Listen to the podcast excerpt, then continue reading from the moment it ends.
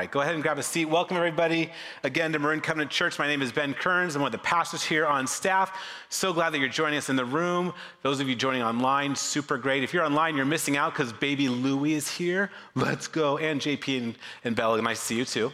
Um, anyways, so, so good to be together. And what's so fun is you found yourself at the beginning of an incredible sermon series. We're doing a sermon series called The Enemies of Our Soul. We're looking at the devil, the world. Remember the third one?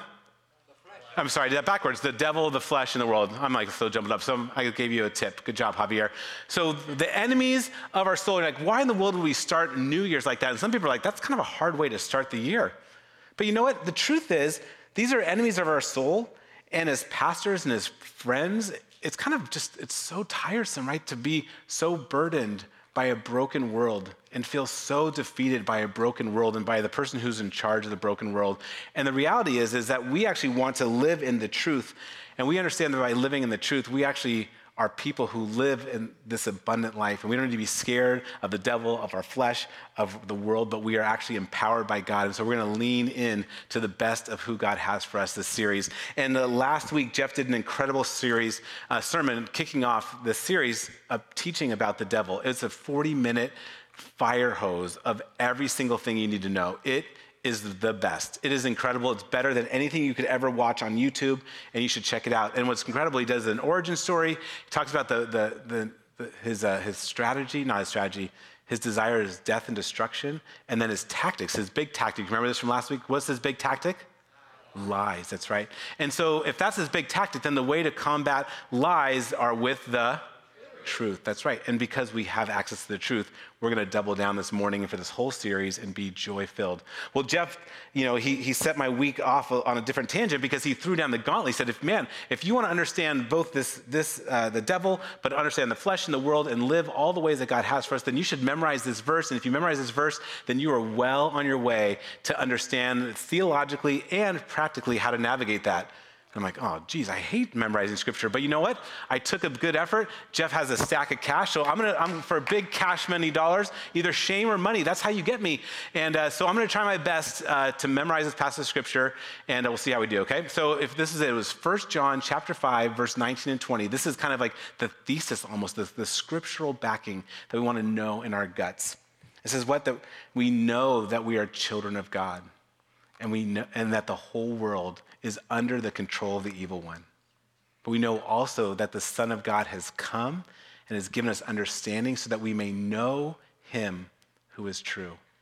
Here's the best part. And we're in him who is true by being in his Son, Jesus Christ, who is the true God and eternal life. Amen? Come on. Dude, listen, the boomers' brains, for all the garbage that boomers get, you guys, their brains are epic because you had to actually memorize stuff we had Google, and so it's a, it's a discipline for Dude, us. Dude, you were word for word, so you get double payback. Two bucks right there, two green dollars. Two dollars. And uh, you see the wad right here? Like I had high expectations of you. So after service, did anybody do their that's not, that's right. After right. service, fine enough. Now here's what's funny. I was kind of hoping for a hundred dollar bill because I was like, that feels like worth it. You know, this is like, you know, thanks, Grandpa, for the nickel. But it's it's, it's the thought, it's the thought that counts, right? Well, what I love, um, what's so fun is so you might have heard this illustration. I've heard this forever, forever and ever, right?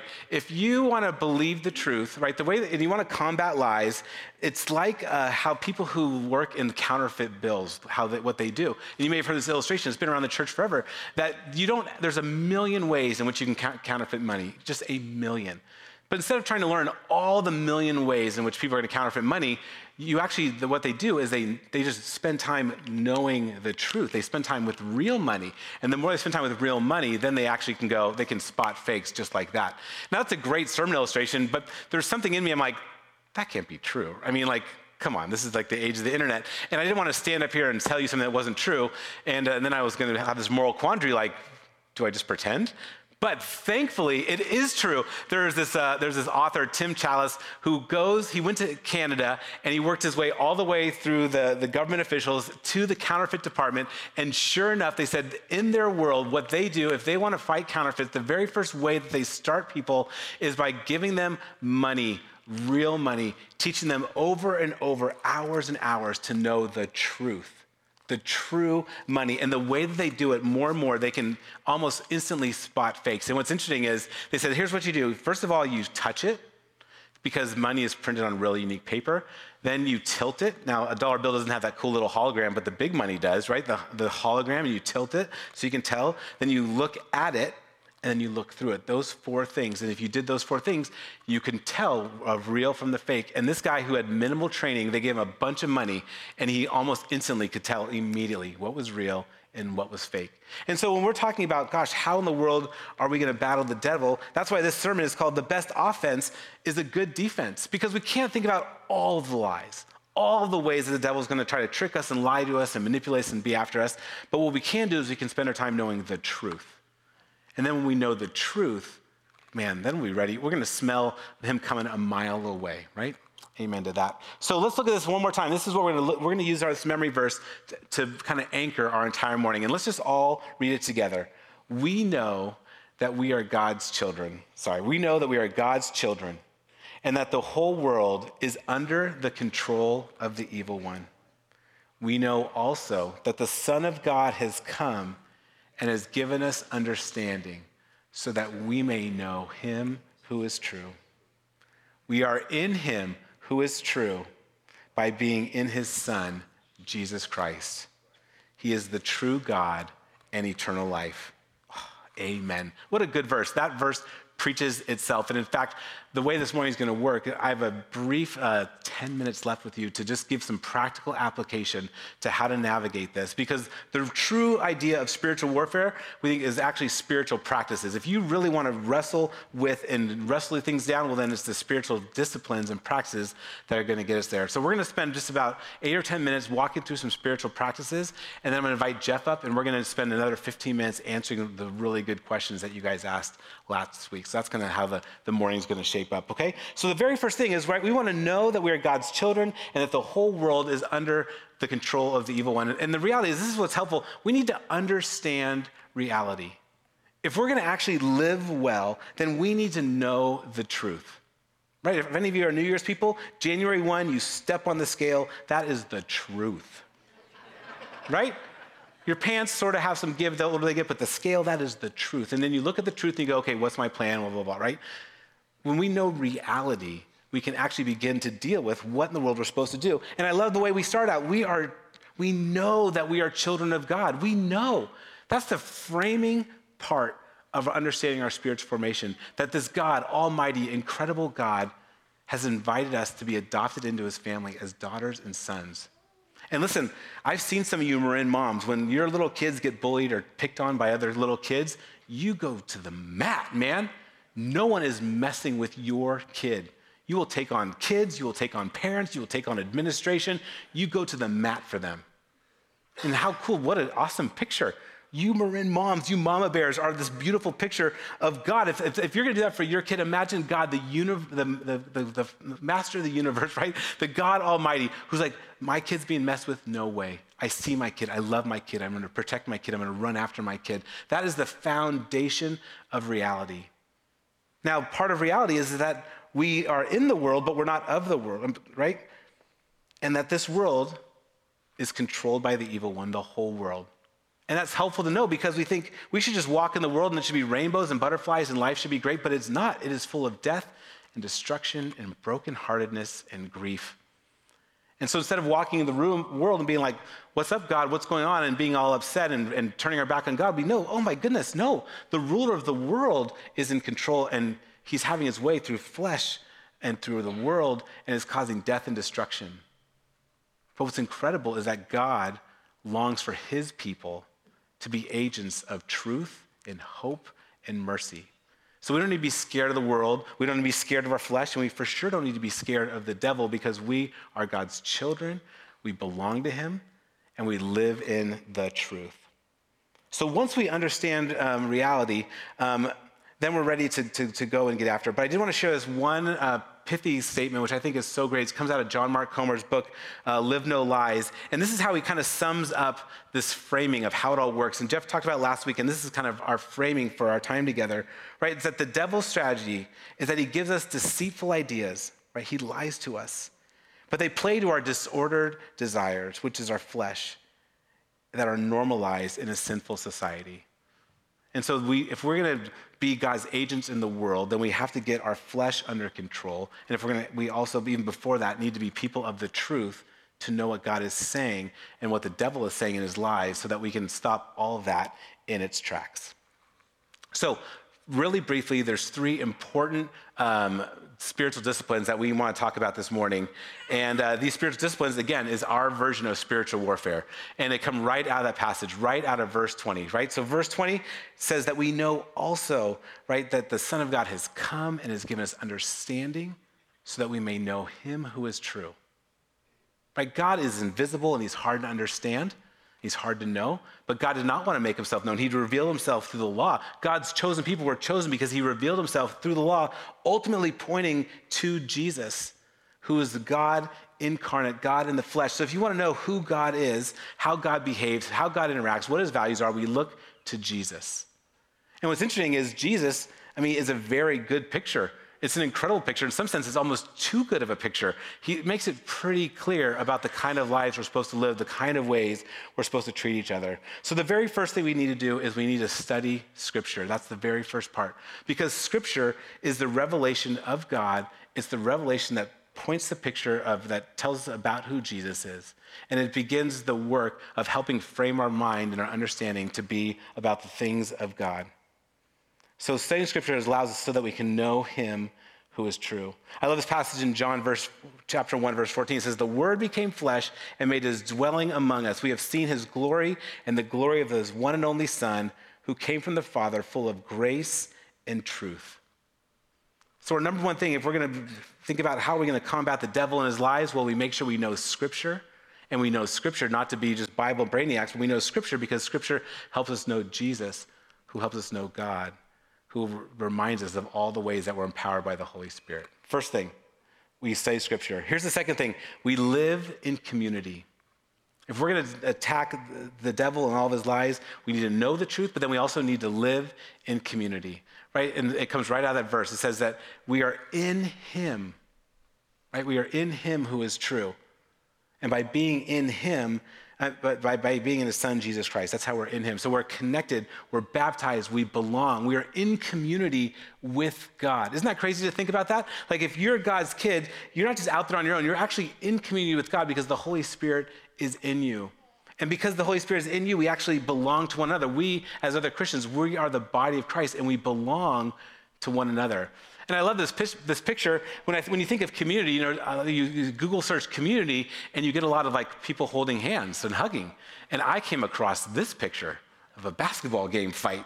And this is what I love because I think what happens is in the world, I don't know about you, but I'm, I'm tempted. I'm distracted. There's always something that's drawing me, that's causing reaction, that's causing me to, to not practice the fruits of the Spirit right? I cannot practice the fruits of the Spirit all day. But because I belong to Christ, the Holy Spirit, right? He's grabbing a hold of me. Something pokes me and I want to go down this road. The Holy Spirit grabs a hold of me and protects me and reminds me what is true. And if I can't hear from the Holy Spirit, man, then I need to be in community. Because all of a sudden, if I'm in community and I'm sitting around with my friends, I'm starting to complain about something, they're like, whoa, whoa, whoa, hold on.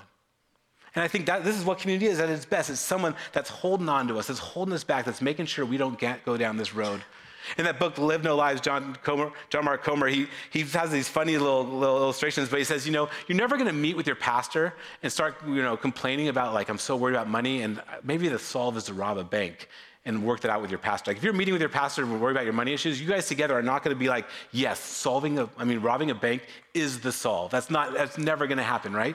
Because when we're in community, it helps us remind ourselves what is true. You know, if you're in a men's ministry and you're sitting around and you're in a really challenging season in your marriage, and all of a sudden you're like, you know what, I, that's it, I'm done. I'm gonna, I'm signing up to Twitter and the whole, I mean, to, to, to Tinder, right? The whole small group's not like, well, let me give you some tips. No, the whole small group's like, what are you doing? No, and they take your phone and they throw it on the ground and smash it, right? They're holding you back. So that's living community. So if we want to battle the devil's lies, we have to be in life with each other. We have to be in life connected to the Holy Spirit. For that is how we actually stay in the truth. We know the truth through Scripture. We live out the church, the truth by being community. And then here's the last thing that we do. The very last thing is that we actually end up, we have to submit ourselves to God. That's the non sexy one. That's the one that I think ultimately is why people go, oh, that Christianity thing is hard. But the end of verse 20 says, He is the true God. He is the true God. And if we have to wrestle that down and we come to terms that, oh my goodness, okay, you are God, I am not. He is the true God. And what's interesting is scripture says, right, when we submit ourselves to God, right, the true God, that's where everlasting life is. John 10 10, I mean, right, says that the thief, he comes to steal, kill, and destroy. But Jesus has come that we may have life and have life everlasting. But the way that we engage that life, the way we embrace that life everlasting, is that we actually end up having to submit ourselves to God. He's the one who crafted us, He's the one who crafted the world, He's the one who's given us His word and His Son and the Spirit so we can know the truth and we live in community. But ultimately, we have to submit ourselves to God. And by submitting ourselves to God, we live this life. And what's so fun is this, this passage in James, chapter 4, verse 7 says this. It's such a great, clear memory verse. It's actually pretty simple, right? We submit ourselves to God, except I didn't memorize it. submit ourselves to God, resist the devil, and he will flee from you right? So we don't have to be scared of the devil. We have to be freaked out that he's running after us. If we are, at all we begin, we submit ourselves to God. We resist the devil, and he's going to flee from us. I'm going to invite up Jeff. Those are the three. Um, those are three spiritual practices. And like I said, every part of this, this uh, enemies of our soul We'll do theological understanding, and then we'll do some spiritual practices so that we can live in the truth and be all who God has made us to be. But we really wanted to make sure uh, that we spent some of this time answering the questions because you guys had incredible questions, and we want you to be free to know that we don't know all the answers, but some of them. yeah, that's the point you're going to get right here is that we don't know all the answers. In fact, I'm going to actually begin. You guys, did, did really, I really appreciate the questions, and we had a very rough time figuring out how we were going to do this, and we decided that we'd actually just walk through. We grouped the questions into some uh, similar questions, and so hopefully your your questions addressed a little bit. And uh, if not, you know, part of what we want to want to communicate to you is really going to invite you to further study. I mean, if you have a study Bible, if not, we can get you one. But to do a deep dive into some of these things, also to these should be some of the conversations that you're having with the people around you. All my groups and all my people, I kept talking about the devil all week long because people were you know, we were all like engaged in thinking some of this stuff through. So I want you to have those conversations with people. And then similarly for you, if you need some pastoral time with us, like we want to invite you to do that, to take advantage of that, because we are always available to, um, to you. All of our pastoral team is to make sure that if you want to sit down and talk about some of this stuff, especially if it's got you a little tilted, then we want to have some conversation with you, okay? But I'm going to start with three real um, quick questions that are a little bit lightning roundish because they all, the answers to these questions. They're all grouped together about the origin story. And the answer to all these is some version of we don't know. Okay? so so let's, let's take care of those. First of all, where in Scripture does it talk about the devil's origin story? Now, we actually know, but there's just not that much ev- evidence about it. People were like, so how did this happen? Where was he? Like, what's going down in heaven? And there's actually, there's a few places in the Old Testament where there are glimpses of, what's, of what uh, uh, the Jewish thinkers for 2,000 years have been saying, oh, that's a little insight into how the devil fell. And so if you go look at it and read it, you're like, wait, that's a prophecy against the king of Babylon or against the ruler of, of Tyre. And then you're like, yeah, but there's some, like, the prophets going, yeah, you know, you, king of Babylon, you're going to be judged, and you're just like the evil that's behind your evil rule, which was Satan, and I threw him out of heaven. And so you're like, okay, I'm picking up a few details. All that, to, you may not attract with any of that. All that to say, it's actually very difficult to learn much about the origin story, but there are some glimpses. You can do a deep dive into the Old Testament, a couple places in the New Testament, and a couple places in Revelation that give you a sense of it. But the truth that we really find out is that the, all the rest of the scriptures teach about, well, yeah, but he's here now. Mm-hmm. And now, how is it that he's coming at us? And how is it that we resist him and find victory, right? So, before we move on to those questions, because a couple other related stories about the origin story. So, yeah, we don't know much about the whole origin, including this question. Uh, and regarding the origin story, if God's so amazing, like, why would the devil betray God?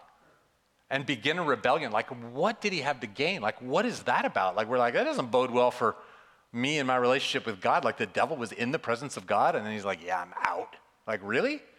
We don't know that, except that we do know this that his sin was conceit. That's one of the tidbits we get. His sin was wanting to be self ruled. So, conceit, not like I'm awesome, although he was.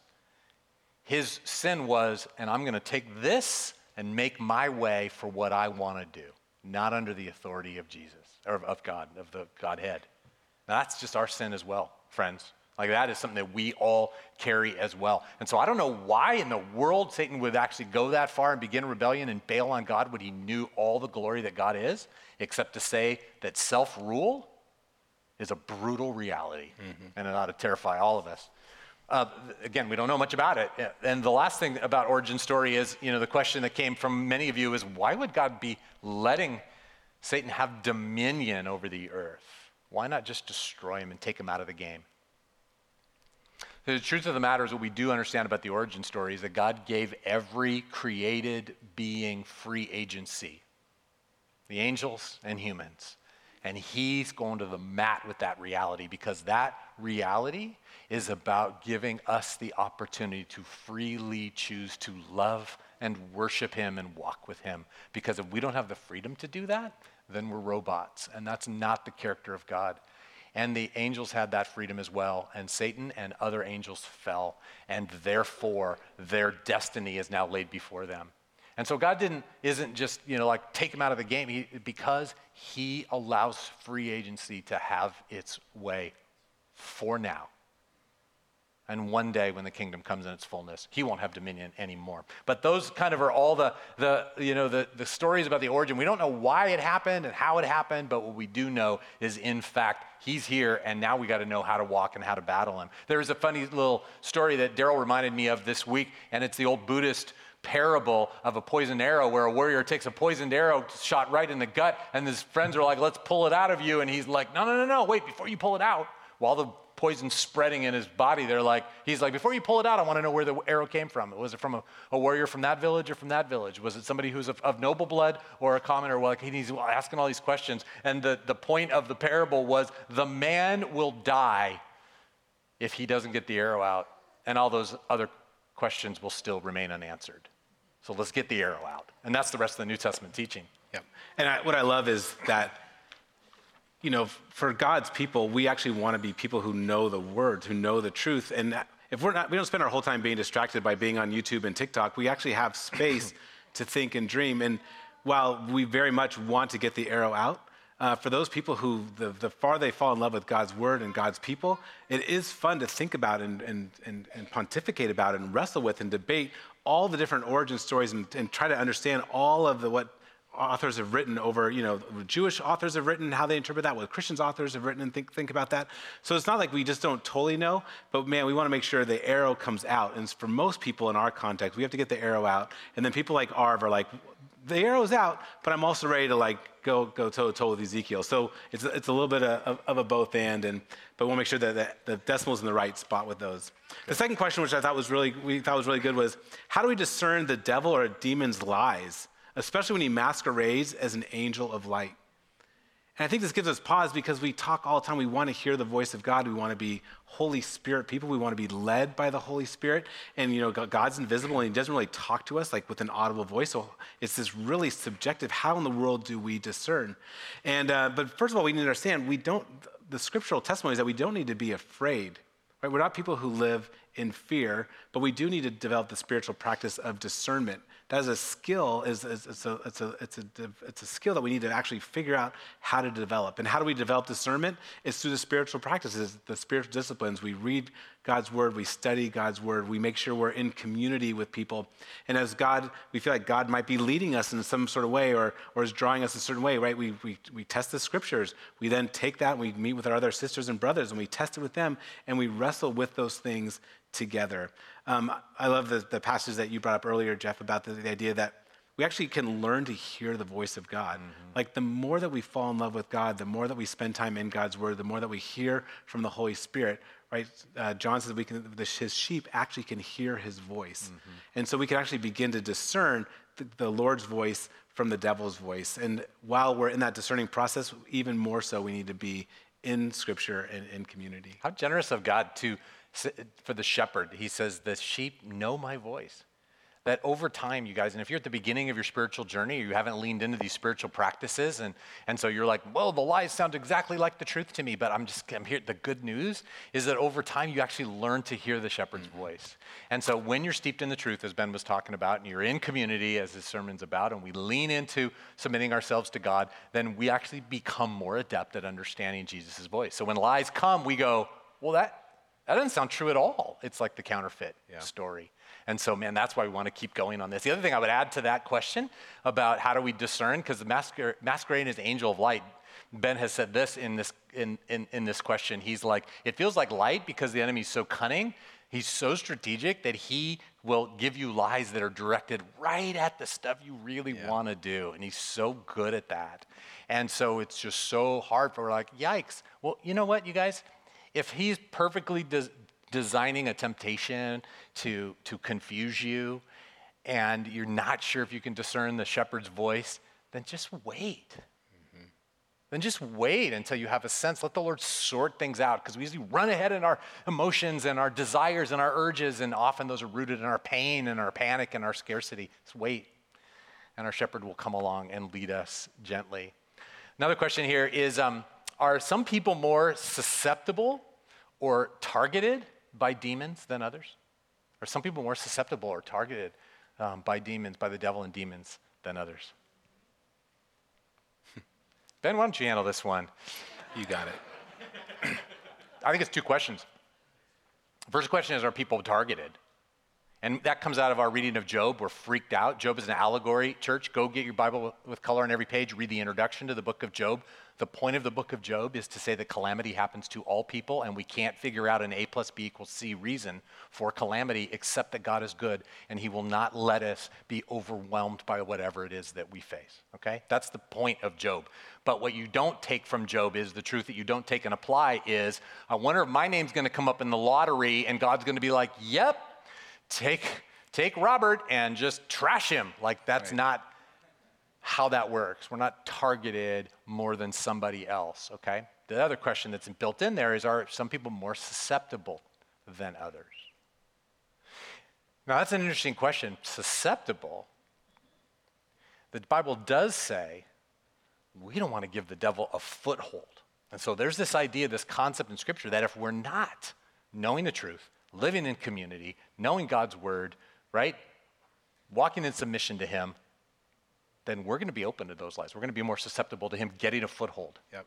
And I, I was actually really challenged by this question because I think um, because it is so targeted, like you said, you know, that there are some people who feel like, gosh, the, the demons are always on them. They're like yeah. they're so sensitive to the spiritual realm, and it's like, and so maybe like because of their unique wiring, their unique gifts, their unique calling that God's put in their life, they are going to actually experience that in a very targeted way. And because that's not necessarily how I'm wired, I'm like, well, then I'm never targeted by the devil. So I'm actually I'm like one of God's favorite people. But that's even worse and scarier because if God, if the devil's going to always be targeting our unique, specific brokenness, then you know, he's like, oh, you think you're too smart? Oh, well, then perfect. Well, think about blah, blah, blah, blah, and then actually be eliminated and taken out in a different sort of way. And so it's a very unique, I mean, he's just a trickety trickster, you know, like you said, a pinhead. pinhead. I love that in your sermon last week. And so I think all of us are susceptible, all of us are open. We're all gonna be targeted by the very unique ways that we're wired emotionally, physically, um, personality wise, and spiritual gifts wise. And so, even more so, we need to know the truth. That relates to that next question, too. Yeah.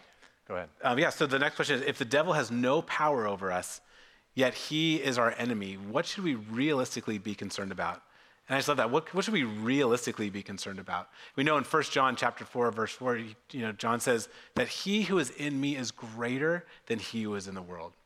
So while, right, we know the enemy is, has full reign in the world right now, there's nothing to be fearful of he's just throwing, you know, uh, attacks at us and lies at us. Um, he's, he is specifically um, attacking us, but he doesn't have any control over us. We are in Christ. When we are in Christ, the Holy Spirit is what empowers us. The Holy Spirit is what protects us. The Holy Spirit is what informs us. And so there, there's nothing to be afraid of. Um, it's again, it's looking at reality. It's understanding, whoa, what is happening? What is going on? And we have a, a thoughtful way, a spirit-led way to engage that but we don't need to be concerned in the same sort of way of being fearful about it. It's just that, um, yeah. Yeah, I, you know, one of the, the questions that's embedded in that, somebody had asked this question about possession. Like, can I be possessed oh, right. by, by the enemy? Like, is that something I need to be, you know, concerned about? Or if he's masquerading as angel of light, do I need to be concerned about the fact that I'm just going to be lived, I'm just going to be deceived and making all kinds of horrible decisions? Well, around the possession piece, you guys, the, you know, you may have grown up, those of you that are my age saw The Exorcist when you were 13, right?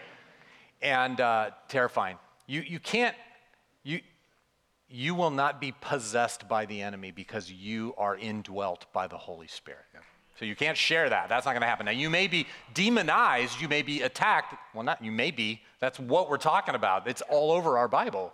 And so you will be attacked with lies of the enemy, but you will not, he cannot overtake your life. And so I just want, I want to speak to, the, to that piece. I was going to say something else, but I forgot what it was, probably because we're out of time. Um, so what should we realistically be concerned about then? That he can't control your life. Yep.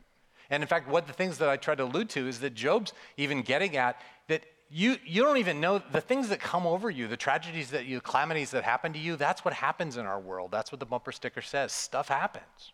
We don't even know, we can't even draw a line as to what that is. That may not even be the devil's attack, but what we will know is that he will shoot arrows at you in the midst of that attack to tell you lies about who God is, about who you are, about how life can be found through this, even in this calamity. Okay? So, what are we realistically concerned about? His lies coming at us. So then, therefore, we stay in the truth. So, band, come out. We're going to be done, but I just want to uh, say this last, and, and I think that's the key. That's the, that's the point that you know, Ben ended with in, our, in his preaching time is, is that James 4 7 piece. What are we mostly concerned about? Submitting ourselves to God, right? I mean, let's go back to Ben's sermon, right? We're going to be, um, we're going to be in the Word of God so we know the truth. So we know the counterfeit, those, you know, we know what's counterfeit because we know the truth. We're going to be in community so that we can process that together. So we say stuff out loud and we're like, does that sound like the shepherd's voice to you? And our friends are like, nope. And then we're going to be submitting ourselves to God on a daily basis. Lord, not my will, but your will. Come and speak to me. And here's my desires. We had a lot of questions. We won't get to them now, but we had a lot of questions around. So are my desires all bad? No. Let's submit them to the, to, to the Lord. And He'll either give you the desire of your heart because you're walking in His will, or He'll change your desires. Right. And so, James 4 7 says, Submit yourselves then to God, resist the devil. And what, what's the last line? And yep. He will flee from, flee you. from you. And so now, a, that's what we do day in, day out. That's what we do week in, week out as a church. And we'll do it now. We're going to sing some worship of surrender and lean into the presence of God and celebrate the good news that he's a pinhead, the enemy is, and doesn't have any power over us if we put ourselves into the truth and the hands of God. So let's stand and worship Amen together. To